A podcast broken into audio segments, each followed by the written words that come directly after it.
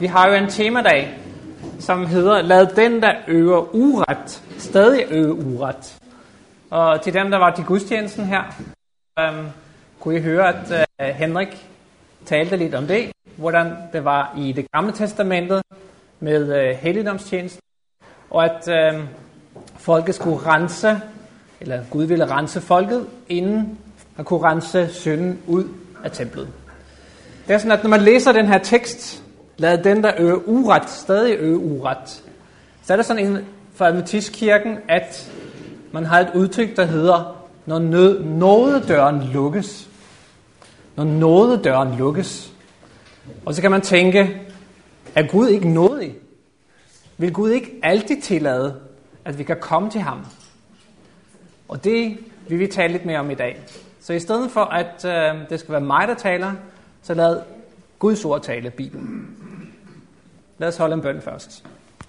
Kære far i himlen, vi takker dig for, at vi kan være her i eftermiddag og studere dit ord. Tak for din nåde imod os. Tak fordi du virkelig ønsker at frelse alle mennesker. Tak fordi at du vil, at vi skal komme til dig. Og øh, vi beder om, at du var med mig, at du må lade din hellige ånd påvirke mig, når jeg skal tale nu, og øh, at de ord, jeg siger, må være fra dig. Tak fordi, at vi kan stole på, at du er til stede midt i blandt os. I Jesu navn. Amen. Jeg valgte at kalde den den lukkede dør. Og øhm, det er et bibelstudium. Vi kommer til at bruge øhm, en tekst fra det nye testamente, som står her. Og jeg har valgt at skrive sideantal på, for jeg ønsker, at I selv skal slå op i jeres egne bibler. Eller hvis I ikke har jeres egen bibel, så kan det være, at vi kan række jer en. Fordi for mig er det trolig vigtigt, at øh, I kan se det med egne øjne og læse det. Og jeg synes, det er nemmere nogle gange at forstå det, når vi selv ser det i vores egne bibler. Så den tekst, som Jesus han øh, bruger øh, i Lukas evangeliet 13 kapitel, vers 23 og 27.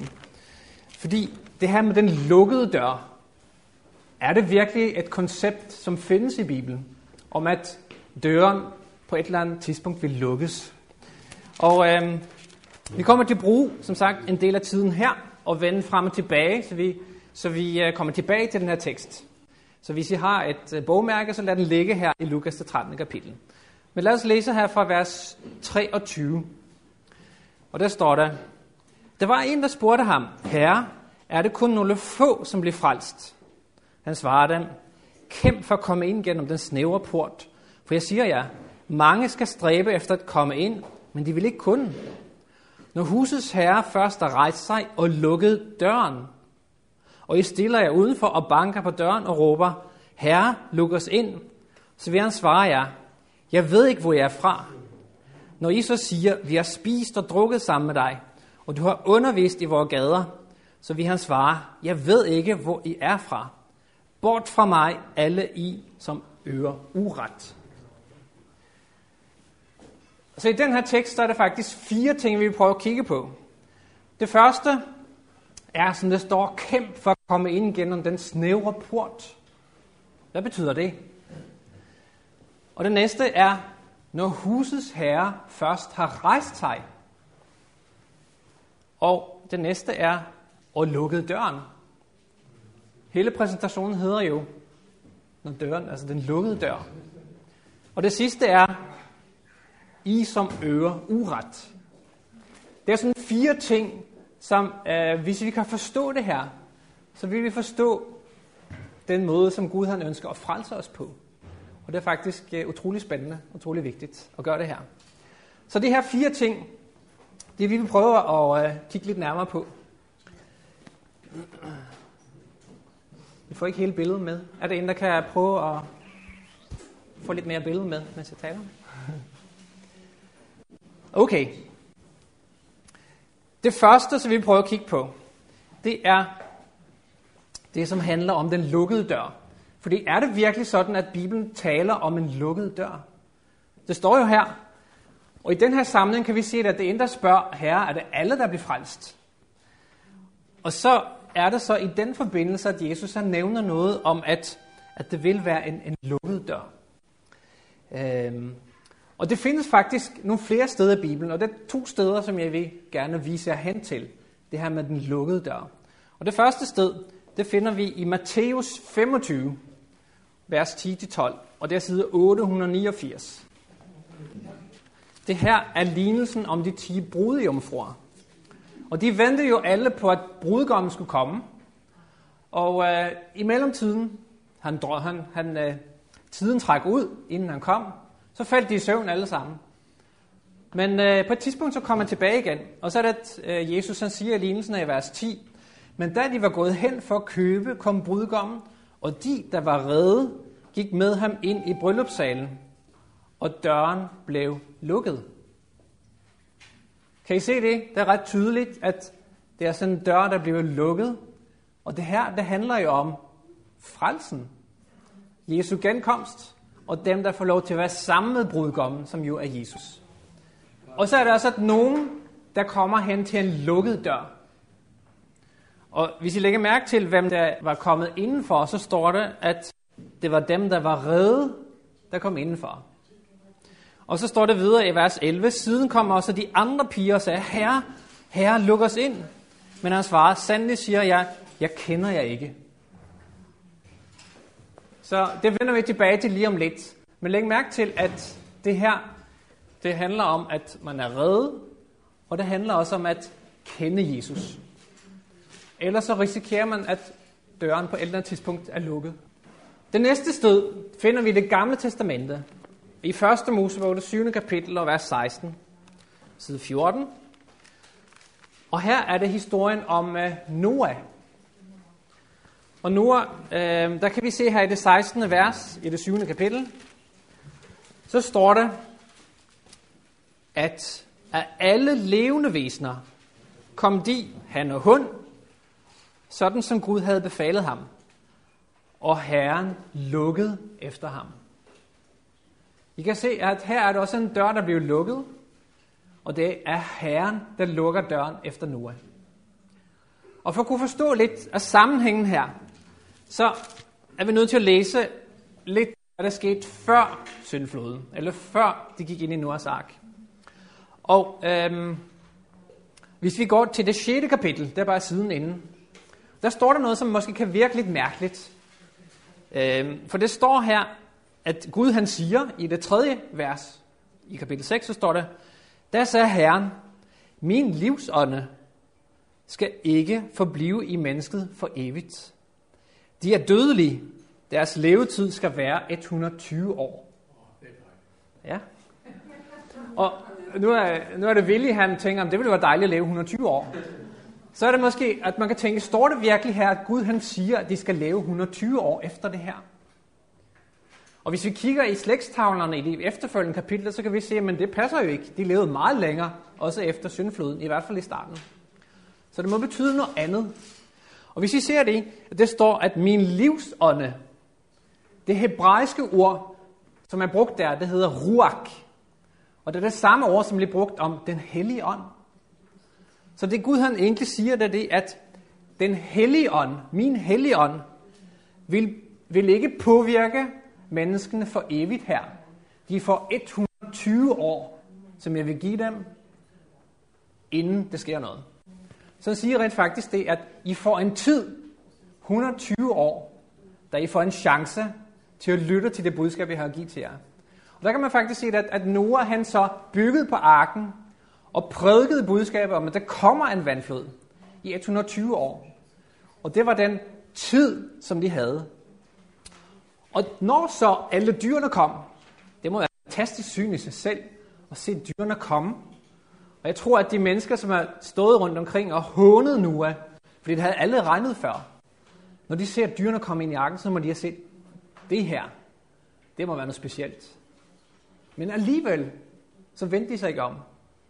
Og det er måske også et vigtigt princip, som vi kan have med os i den her sidste tid af verdenshistorien, at mirakler i sig selv det kan ikke få mennesker til at vende om.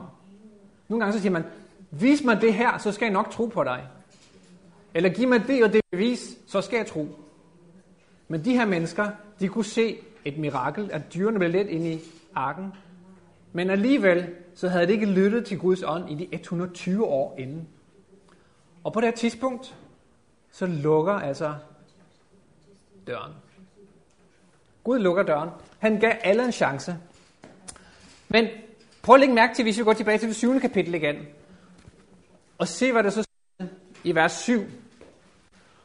Så står der, så gik Noah sammen med sine sønner, sin kone og sine svigerdøtre ind i arken for at undslippe vandfloden. De rene dyr og de, der ikke var rene, og fuglen og alle krybte på jorden, kom par for par til Noah i arken, han og hun, sådan som Gud havde befalet Noah. Og så læg mærke til, hvad der står. Efter syv dages forløb kom vandfloden over jorden. Så prøv at se jer for her. Noah har prøvet i 120 år, at der kommer en vandflod. Og mennesket, der var måske nogen, der troede på det, og nogen ikke, men de fleste, de hånede. Og så kommer dyrene, det går ind, og så kan I se, at døren bliver lukket. Men det går altså syv dage, da det ikke sker noget som helst. Og hvordan ville I have haft det, hvis I var inde i arken? Og folk, de står udenfor og siger, ha, hvad var det, vi sagde? Noah, en plattenslager. Det er jo løgn, det du har sagt. I syv dage, så skulle de udholde forhåndelsen af dem, der var udenfor. Men læg mærke til den her tid her, som kan man kalde det en prøvetid for Noah, efter at døren var lukket. Lægger det på sinden, efter at døren var lukket. Og bare lige for at vise jer hen til et andet sted, som siger lidt om det her med, at Gud giver alle mennesker en, en nådetid. En tid, der det er mulighed for at lytte til, hvad Gud siger til dem. Det kan vi finde i Nehemias' bog, den 9. kapitel, vers 30, side 435. Og det princip her, vi vil prøve at kigge lidt nærmere på her nu, det, næste stykke tid. Nehemias 9 og vers 30. Og læg mærke her, hvad, hvad Nehemias siger om Gud. Det står, du var over med dem i mange år, og du formanede dem ved din ånd, gennem profeterne. Og da de ikke ville lytte, gav du dem i fremmede folks hånd. Kære venner, det her er Guds princip. Han formaner, han bruger profeter, han kommer med en masse ting i Bibelen og profetiens ånd, som skal få os til at se, hvem Gud er og hvad han ønsker for os. Og i mange år, står det, Gud han er tålmodig. Han bliver ved. Og bagefter kan vi se, hvor lang tid han bliver ved, og det er meget lang tid. Men så står der, og da de ikke ville lytte, så gav det dem med fremmede folks hånd. Gud han tvinger aldrig nogen. Han vil altid lægge det op til, at vi selv vælger.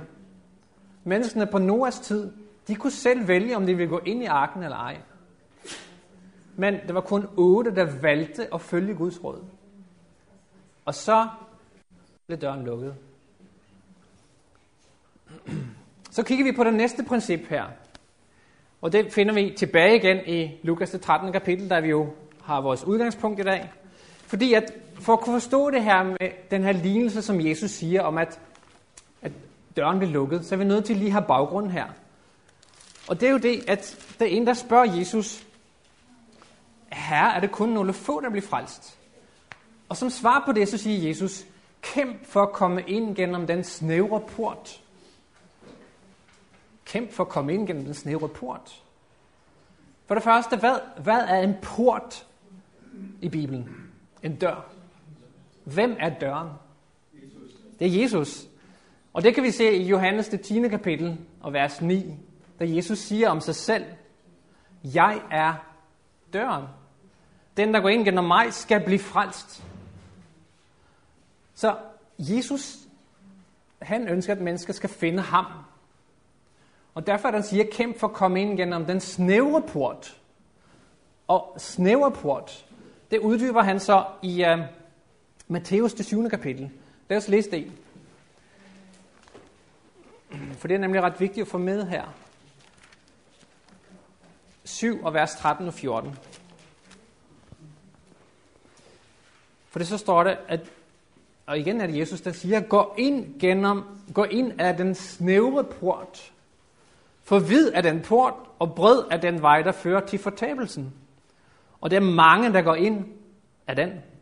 Hvor snæver er ikke den port, og hvor trang er ikke den vej, der fører til livet? Og det er få, som finder den. Så Jesus han siger egentlig det, at det er kun én vej. Det er kun ét sted, I kan finde frelse. Det er Jesus. Det er mig, siger Jesus.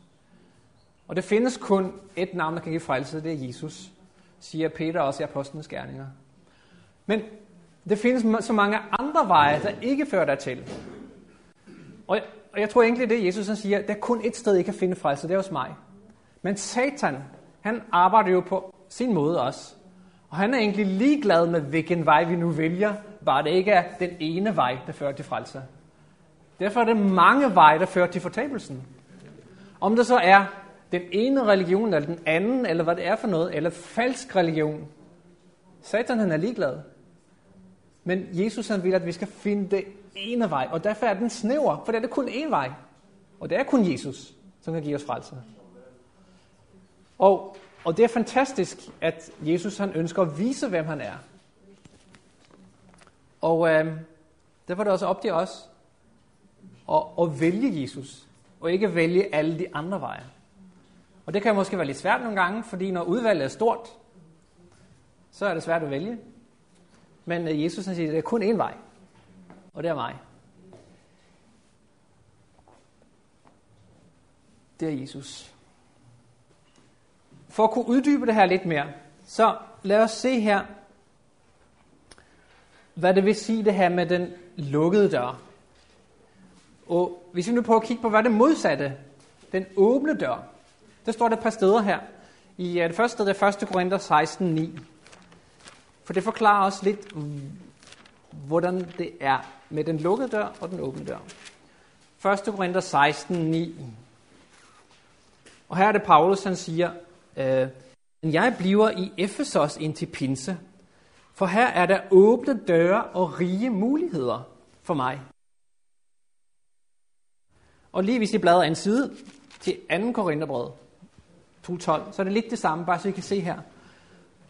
Men da jeg kom til Troas ved evangeliet om Kristus, og der var åbne døre for mig i Herren. Kan I sige det, at det modsatte af en lukket dør, det er, når der er en åben dør. Og det er egentlig der, det er muligheder for at kunne finde Jesus, når døren er åben selvfølgelig.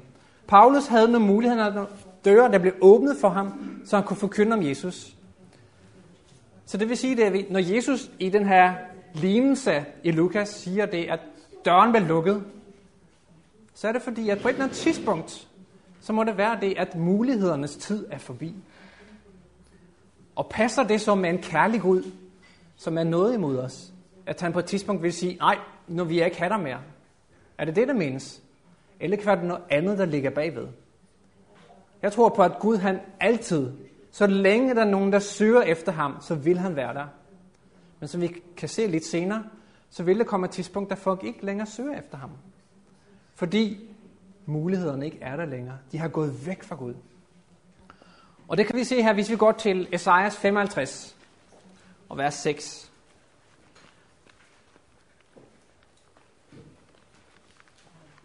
Esajas 55 og vers 6.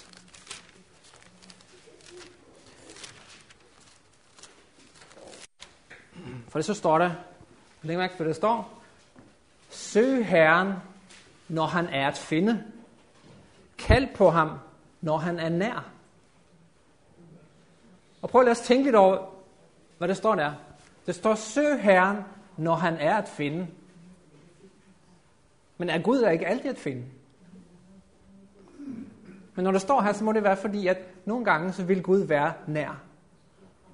Og hvis, hvis jeg bliver ved med at ikke udnytte de anledninger, jeg får, så vil jeg måske komme så langt væk, at jeg ikke længere kan høre Guds stemme, når han kalder til mig. Men det siger bare det, at når han er at finde, så søg ham. I vil også kunne se siden, at Gud er meget tålmodig, og han bliver ved i meget, meget lang tid. Men alligevel, så er der en grænse. Kald på ham, når han er nær. Jeg ved ikke, hvordan du har det i dit liv. Om, om du har kunne mærke nogle tidspunkter, at, at der er Gud nærmere end på andre tidspunkter. Jeg tror, det er sådan i mange menneskers liv, at Vi kan mærke, wow, nu kan vi bare mærke, at Gud han er tættere på end på andre tidspunkter, som vi føler, han er langt væk. Men hvor vigtigt er det så ikke at udnytte de anledninger, når man kan mærke, at Gud han er nær? Og gribe fat i ham og sige, okay, Gud, jeg, jeg er nødt til at have dig i mit liv. Det tror jeg, Gud ønsker, at vi skal gøre. Og i 2. Korintherbrev, det 6. kapitel, så kan vi også se det her. Samme princip.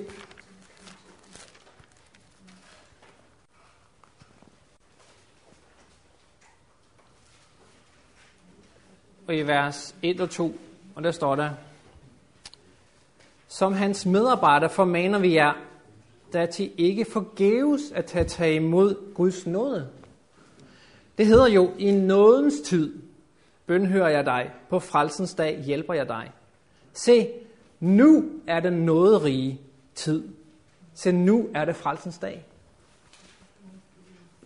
Og det er det princip, som Gud har set. Det er så nu. Fordi vi er jo mennesker, og vi er jo afhængige af Guds nåde for at kunne leve. Og det er ikke altid, jeg tænker over det. Jeg tager det som en selvfølge, at jeg kan stå op hver dag. Men hvis vi virkelig tænker over det sådan lidt dybere, så okay, men det er jo Gud, der giver mig liv. Det er Gud, der opretholder mig. Hvad, hvad er det, der garanterer, at jeg kan stå op i morgen? Eller du kan stå op i morgen? Det er jo Guds nåde. Alle mennesker er syndende. vi, vi fortjener at dø. Men fordi Gud, han ikke ønsker at fordømme, han ønsker at frelse, så tillader han, at, at vi får lov til at leve. Sådan at vi kan tage et valg om at vælge at følge ham. Kan vi se det?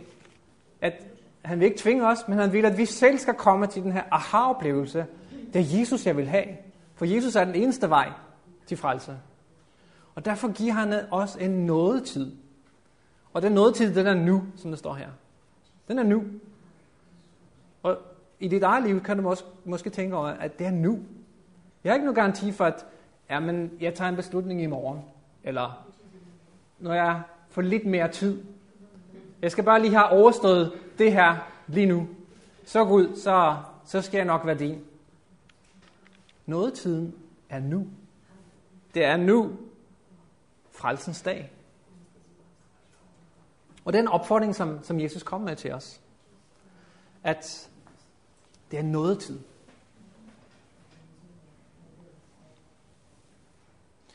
Okay, vi har kigget på to af de her principper, og vi vil nu kigge på den tredje her.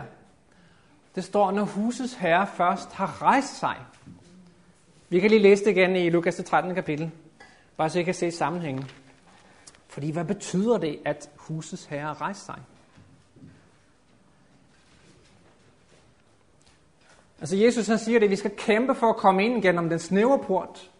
Den snævre port, det er altså Jesus. Det er kun igennem Jesus, som vi kan få frelse. Og at det er en tid, som han giver os. Og så står det i vers 25 i det 13. Når husets herre først har rejst sig og lukket døren. Vi kan se, at de to ting, de hænger sammen. Og rejse sig og lukke døren. Det er noget, der hører sammen. Og husets herre her, det er jo Jesus, der tales om. Og hvad betyder det, at, at Jesus han rejser sig? Og for at kunne forstå det, så må vi også vide lidt om, hvilken opgave Jesus han har i dag. Og Henrik han talte også lidt om det her med helligdomstjenesten fra det gamle testamente, som var et symbol på det tempel, der findes i himlen i dag. Det er et, et ægte tempel i himlen, der Jesus er i dag. Og lad os kigge på, hvad er det, Jesus han egentlig gør der nu. Fordi det har noget at gøre med, om han har rejst sig, eller om han sidder, eller hvad han gør. Og det finder vi i Hebræerbrevet, det første kapitel. Hebræerne kapitel 1 og vers 3. Hvad er det, Jesus han gør for os lige nu? Og der står det, han, og her tales det om Guds søn, altså Jesus. Han er Guds herlighedsglans og hans væsens udtrykte billede, og han bærer alt med sit mægtige ord. Da han havde skaffet renselse for vores synder, tog han sæde ved den højestes højre hånd i det høje. Hvornår var det, Jesus skaffede os renselse? Da Jesus døde på Golgata, så med sit blod kan han rense os for synd, så brugte han sit blod som udgangspunkt for det arbejde, han skal gøre i den himmelske helligdom. Og som der står her, så tog han til himlen og satte sig ved den højre hånd. Han tog sæde. Han sidder. Så når Jesus han sidder, så bruger han det blod, som han udgød på Golgata. Og som Henrik talte om i formiddags, blodet, det var det, der kunne rense sønderen. Og men blodet blev så også overført til templet. Så synderne kunne gå tilgivet derfra, men synden var ikke væk. Men Jesu opgave her er altså, at han, han kan gå i forbøn for os, eller rense. Vi kan se det mere også i det 8. kapitel, og vers 1 og 2 i Hebræerne. Og der står det, hovedsagen i det her siges, i det der siges, er, at vi har en sådan øverste præst, som sidder på højre side af den højeste trone i himlene, og gør tjeneste ved helligdommen, det sande åbenbaringstal, som Herren selv og ikke noget menneske har rejst. Så kan I se det, at Jesus han sidder og gør tjeneste. Det er det, han gør i den himmelske tempel. Så når der står, at når husets herre først har rejst sig, så må det betyde, at han så ikke længere sidder og går i tjeneste for os. Er det ikke logisk at tænke på den måde? Og det hører så sammen med, at døren blev lukket. Så der er så et tidspunkt i verdenshistorien, som Jesus ikke længere sidder og formidler sit blod på forvejen. Det står, midlertjenesten er ophørt. Men kan det virkelig være rigtigt, at Gud han ikke vil bruge Jesus til at gå i forbund for os længere? Hvordan kan det være? Og der er det vigtigt at tage med sig det, som Henrik også talte om i formiddags. Det Gud ønsker for os og bevise over for Satan med loven. At loven kan holdes. Og vi kan se, at det findes et folk, de 144.000, som vi talte om for en måned siden, som følger lammet, hvor det går. Og det fandtes ikke fejl. Det er nødt til at have en sammenhæng med det her. Men lad os kigge mere på det her. Fordi på et eller andet tidspunkt, så står det i Bibelen, at det kommer en vrede fra Gud. Og jeg ved ikke, hvordan du har det, når du hører om, at Gud han er vred. Kan det passe sammen med en kærlig Gud, som ønsker at frelse os? Og ja, det mener jeg, det godt kan. Det kan vi finde i åbenbaringsbogen, det 15. kapitel. Så hvis vi har i mente nu, at Gud han ønsker at frelse os via sin søn Jesus, han giver os alle en nådetid. Vi kan se fra lignelsen om de ti brudjomfruer, at på et tidspunkt, så var døren lukket. Og fra historien om Noah, at de fik 120 år menneskene til at tage imod budskabet fra Gud og gå ind i arken. Og at Gud selv lukkede arken. Og på et eller andet tidspunkt, så vil det her forbøn, den her midlertjeneste, som Jesus har, så vil han holde op. Så vil han rejse sig og lukke døren. Og vi kan se her nu i, i det 15. kapitel i åbenbaringen, så står der, jeg så et andet stort forunderligt tegn på himlen. Syv engle med de sidste syv plager, for med dem er Guds vrede fuldbyrdet. Og hvis vi går til det syvende vers, så står der også, og et af de fire levende væsener gav de syv engle vrede. Han, som lever i evighedens evighed. Guds vrede. Og for at kunne forstå Guds vrede, så fandt jeg et sted her i Romerbrødet, som jeg synes forklarer det rigtig godt, og som jeg tror også ville være værdifuld information for dig, for at finde ud af, hvornår får man mærke Guds vrede, og hvornår får man ikke mærke det. I Romerbrevet, det andet kapitel. Og som jeg kan se, vi bruger Bibelen til at forklare de her ting. For Bibelen, den forklarer sig selv, hvis vi ønsker at studere Bibelen. Det andet kapitel i Romerbrødet, så kan I se, hvad Guds vrede, hvad det er for noget. Fra vers 4, så står der, Eller ringagter du hans rigdom på gudhed, og overbærenhed og langmodighed, og ved ikke, at Guds godhed vil føre dig til omvendelse. Venner, Guds godhed vil føre dig til omvendelse. Er det ikke fantastisk? Hvis vi kan se, hvis du kan se Guds godhed, hvis du har mærket Guds godhed i dit liv, så vil det gøre noget ved dig. Det vil omvende dig. Det er Gud, der gør det. Så alle, som oplever Guds godhed i sit liv, det vil gøre noget ved dem. Men prøv at læse videre, hvad det så står her i det næste vers. Med dit hårde og ubudfærdige hjerte samler du dig vrede på fredens dag, da Guds retfærdige dom skal åbenbares. Kan I se her, det er det modsatte. Hvis vi ikke tager imod Guds godhed, men som der står med dit hårde, ubudfærdige hjerte, hvis jeg vælger at lukke mit hjerte for Guds godhed, så vil resultatet være, at jeg vil opleve Guds vrede. For som der står, Gud han er retfærdig. Og det forklarer han så her i det næste vers.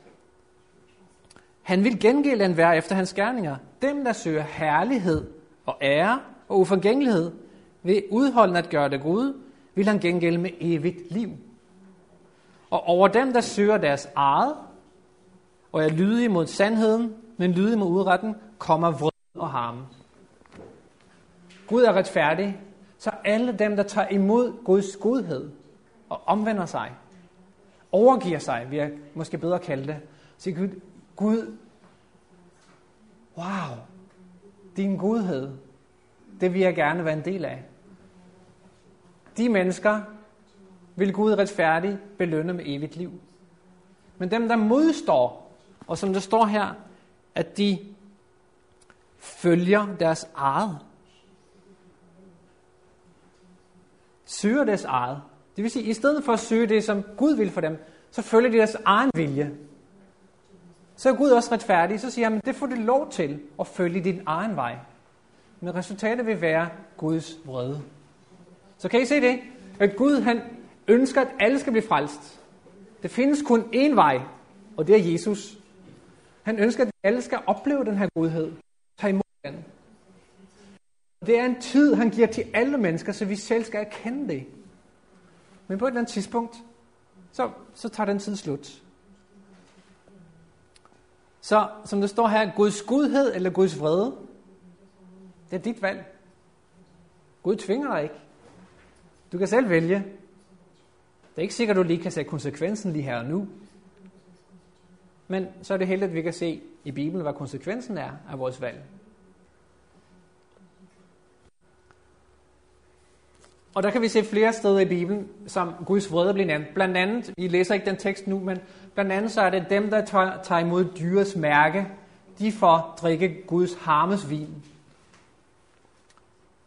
I modsætning dem, der ikke tager Guds mærke på sig, de får herlighed og ære. Så det har noget at gøre med, hvad der sker i sidste tider. Om vi følger dyret og tager dets mærke, lammet, hvor det går. Det er to grupper i Bibelen. Dem, der følger dyret, og dem, der følger lammet, helt til sidst. Okay, tilbage igen til det, til det 15. kapitel i åbenbaringsbogen. Fordi det står nemlig noget interessant her i det 8. vers. Efter vi har læst om, at Guds vrede skåle bliver smidt 8, at og templet fyldtes med røg fra Guds herlighed og magt. Så ingen kunne komme ind i templet, før de syv engles syv plage var endt. Hvad betyder det, at templet? Altså templet, det er jo det sted, som Jesus han er, og sidder ved Guds højre hånd. Og vil jeg lige få at vide det, at på et tidspunkt rejser han sig. Han sidder ikke længere og går i forbøn for os. Han rejser sig. Og så står der, at templet fyldtes med røg. Og hvad betyder det? Det kan vi faktisk se i første kongebog, det 8. kapitel. Via det nye tempel, eller templet, som, som han byggede. Første kongebog, det 8. kapitel. For hvad betyder det, at templet fyldes med røg? Og vers 10. Og det er vigtigt det her, der står, da præsterne gik ud af helligdommen, fyldte skyen Herrens tempel. Præsterne kunne ikke forrette tjeneste på grund af skyen, fordi Herrens herlighed fyldte Herrens tempel. Prøv at lægge mærke til, hvad der står. Præsterne kunne ikke forrette tjenesten. Skyen eller røg, det er det samme her. Så når den sky eller røgen i templet, kunne præsten ikke være det inde. Det vil sige, hvad var det egentlig, der foregik i templet? Men det var renselsen af synd. Så det står altså her, at det foregår ikke noget tjeneste. Og venner, det er ikke noget forbøn længere som Gud via Jesus gør til os. Og jeg tror, det er på den her måde, at så længe det er nogen på jorden, som henvender sig til Gud og siger, Gud, jeg har syndet, kan du tilgive mig? Så vil Jesus være i templet og tage imod det. Han vil altid være der, så længe det er nogen, der henvender sig til ham. Men på et eller andet tidspunkt, så vil det polarisere, så det vil være to grupper. Det vil være en gruppe, der ikke længere henvender sig til Jesus, fordi de ikke har behov for det, fordi de ikke kender Jesus, og de ikke tror på Jesus, og de ikke vil have noget med ham at gøre. Så derfor har de ikke brug for Jesus. Men det vil også være en anden gruppe, som følger lammet, hvor det går. Og hvis man følger lammet, hvor det går, hvis vi husker, hvad Henrik han talte om, at Gud ønsker at rense os for det, som er i vores liv. Den her gruppe mennesker, de følger ham så meget, at de har givet alle de sønder, de har til ham. Og de bliver ved med at følge ham. Så Jesus han kan trygt lægge sin øverste præstelige kappe væk og sige, okay, de mennesker lever i så tæt forhold til mig, at nu behøver jeg ikke længere at fjerne deres synd i templet. Og det er også det, der var den store forsoningsdag. For inden templet kunne renses, så var al synd nødt til at være inde i templet. Folk var nødt til at spæge sig, som det stod, og faste, og spørge Gud, er der noget, som ligger mellem dig og mig? Og så gav de det hele til ham. Og så kunne templet renses. Her kan templet renses, og al synd fjernes. Og så falder plagerne, som det står. Det kan vi læse i det 16. kapitel. Fordi så kommer nemlig den tilstand, som er de vers, som Henrik startede med at læse her i formiddags, fra åbenbaring 22 og vers 11.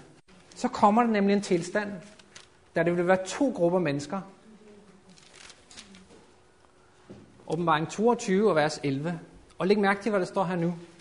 Det her foregår efter, at templet er renset. Og der står der, lad den, der øver uret, stadig øve uret. Den, der er tilsødlen, stadig søle sig til. Den retfærdige stadig øve uret, og den, der er hellig, stadig helliges. Kan I se, der er to grupper? Det er dem, der øver uret. De bliver ved med at øve uret. Og dem, der er retfærdige, de bliver ved med at øve retfærdighed. To grupper.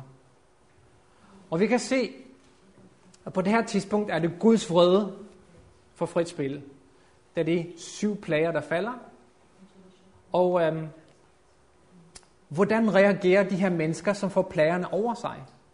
For vi ved nogle gange, at Gud han bruger plager i vores liv til at vække vores opmærksomhed. Jeg ved ikke, om der er nogen af jer, der har oplevet, at Gud han har prøvet at vække jeres opmærksomhed ved at plage jer. Det kan være, at du får en sygdom for eksempel. Det kan være, at der er nogen i din familie, som går væk fra dig. Det kan være andre ting. Men Gud tillader, at det sker. Fordi han ved, at du så kan søge til ham. Og jeg oplevede rigtig mange gange, at det her, det kan være med til at få mennesker til at søge tilbage til Gud. Men det kan også gå den anden vej. Og det kan I lige læse bare et lille vers af nogle få sider inde i det 16. kapitel.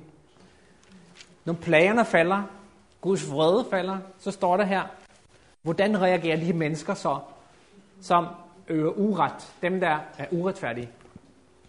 Det står, og den fjerde engel hældte sin skål ud over solen, og den fik givet, brænde, fik givet at brænde menneskene med sin ild, og menneskene blev forbundet Guds navn, ham som har magten over disse plager. Men omvende sig og give ham æren, gjorde det ikke. Kan I se det?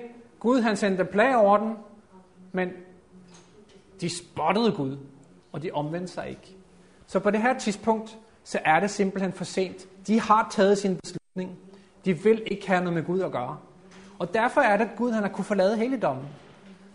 Og vi kan måske ikke forstå det helt, men hvis vi ved, at Gud kender vores hjerter, han ved, hvad det bor i vores hjerter, så ved han, at de her mennesker, de vil ikke, de vil ikke omvende sig. Derfor kan han med sindsro forlade helligdommen, for det er ikke mere for ham der at gøre på det her tidspunkt. De omvender sig ikke. Vi går lige for en sidste gang tilbage til vores tekst her i Lukas evangeliet, for, for at få lige den sidste sætning med. Og det her, der går det op i en højere enhed, synes jeg, med hensyn til dem, der øver uret.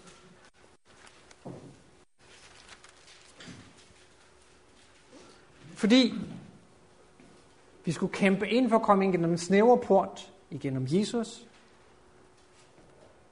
Og han vil på et eller andet tidspunkt rejse sig og lukke døren. Og så står der i vers 25 sidst, og I stiller jer udenfor banker på døren og råber, Herre, luk os ind. Og så vers 26, når I så siger, vi har spist og drukket sammen med dig, og du har undervist i vores gader, vil han svare, jeg ved ikke, hvor I er fra. Bort fra mig, alle I, som øver uret.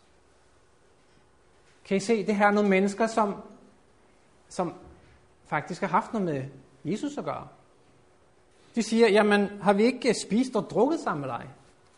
Det er faktisk mennesker, som mener, at de, de øh, har noget med Jesus at gøre, så vi kalder dem kristne. Og så siger Jesus, jeg ved ikke, hvor I jeg ved ikke, hvor I er fra. Er det ikke forfærdeligt, at Jesus eventuelt skulle sige det om mig eller dig? Og et andet sted siger han også, jeg kender jer ikke. Som Henrik også læste et citat fra Ellen White her i formiddags. Der er nogen, der giver sig ud for at være Jesu efterfølgere. Men det vand er Guds navn, fordi de ikke følger i den retning, som Gud har bedt dem at følge. Det handler ikke bare om, hvad vi siger, venner. Det handler ikke om, at jeg bekender Jesu navn, halleluja. Men det handler om, at jeg følger den vej, som Jesus ønsker, jeg skal gå. Følge lammet, der lammet går. Og det er en gruppe mennesker, der gør det her. Men der står her til sidst, I som øver uret. Og for at afslutte her, det var også det, der står i åbenbaring 22.11. Der var nogen, der gør uret, og de blev ved med at gøre uret. Og hvis vi kigger på uret i den engelske udgave, så står det, vi prøver at se her, så står det iniquity. Og hvis vi ser i 1. Johannes 1.9, så kan vi finde det samme ord. Og det her der er hele hemmeligheden, venner, for hvordan Gud han ønsker at rense dig og mig. 1. Johannes 1, og vers 9. Så står der nemlig her, hvis vi bekender vores sønder, er han trofast og retfærdig, så han tilgiver os vores sønder og renser os for al uretfærdighed.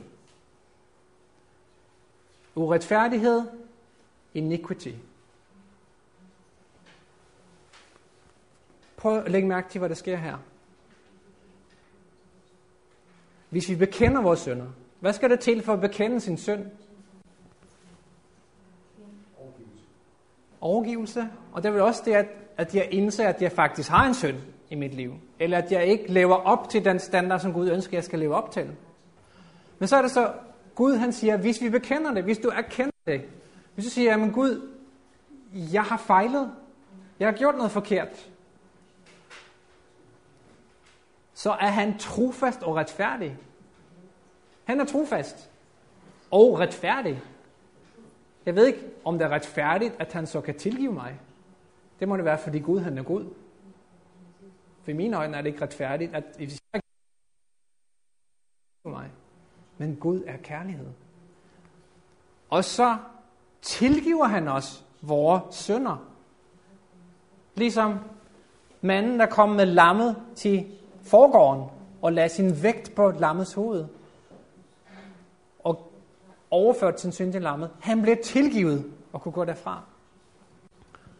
Men det næste ord, der står, og renser os for al uretfærdighed. Så sammen med tilgivelsen, så giver Jesus renselse fra al iniquity, fra al uret. Renselse. Hvad vil det sige? Er det forskel på at bare vaske og rense dit tøj? Hvis du sender det tøj til renseri, så er det måske fordi, du har en plet på, du ikke kunne få væk. Men når det bliver renset, så kommer det tilbage med en lille plet tilbage, eller hvordan er det? Så vil jeg ikke betale de penge der. Jeg vil gerne, at pletten skal være helt væk. Så Jesus, han er ret trofast og retfærdig, så han tilgiver os og renser for al uretfærdighed. Og venner, de her mennesker i åbenbaringen 22, 11, som øver uret, de har ikke bedt Jesus om at rense dem for uretfærdigheden. De lever videre, selvom de måske har henvendt sig til Jesus, men de har ikke købt hele pakken, som Jesus tilbyder.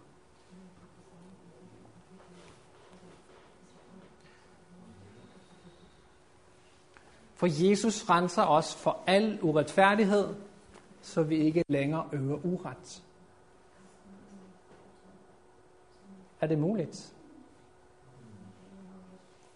I os selv er det umuligt, men for Gud er ingenting umuligt. Han skaber et nyt hjerte også. Han lægger loven ind i vores hjerter, som Henrik talte om i formiddags. Og den her gruppe mennesker følger lammet, hvor det går. Det vil være to grupper mennesker. Dem, der følger lammet, og dem, der følger dyret. Og dem, som virkelig er blevet renset og fjernet, de bliver ved med at være i den tilstand. Ikke fordi de selv kan, for de er stadigvæk brug for at have forbindelsen med Jesus i orden. Hvis jeg følger lammet, hvor det går, og lammet går ikke nogen steder, der den falder, så følger jeg lammet, hvor det går.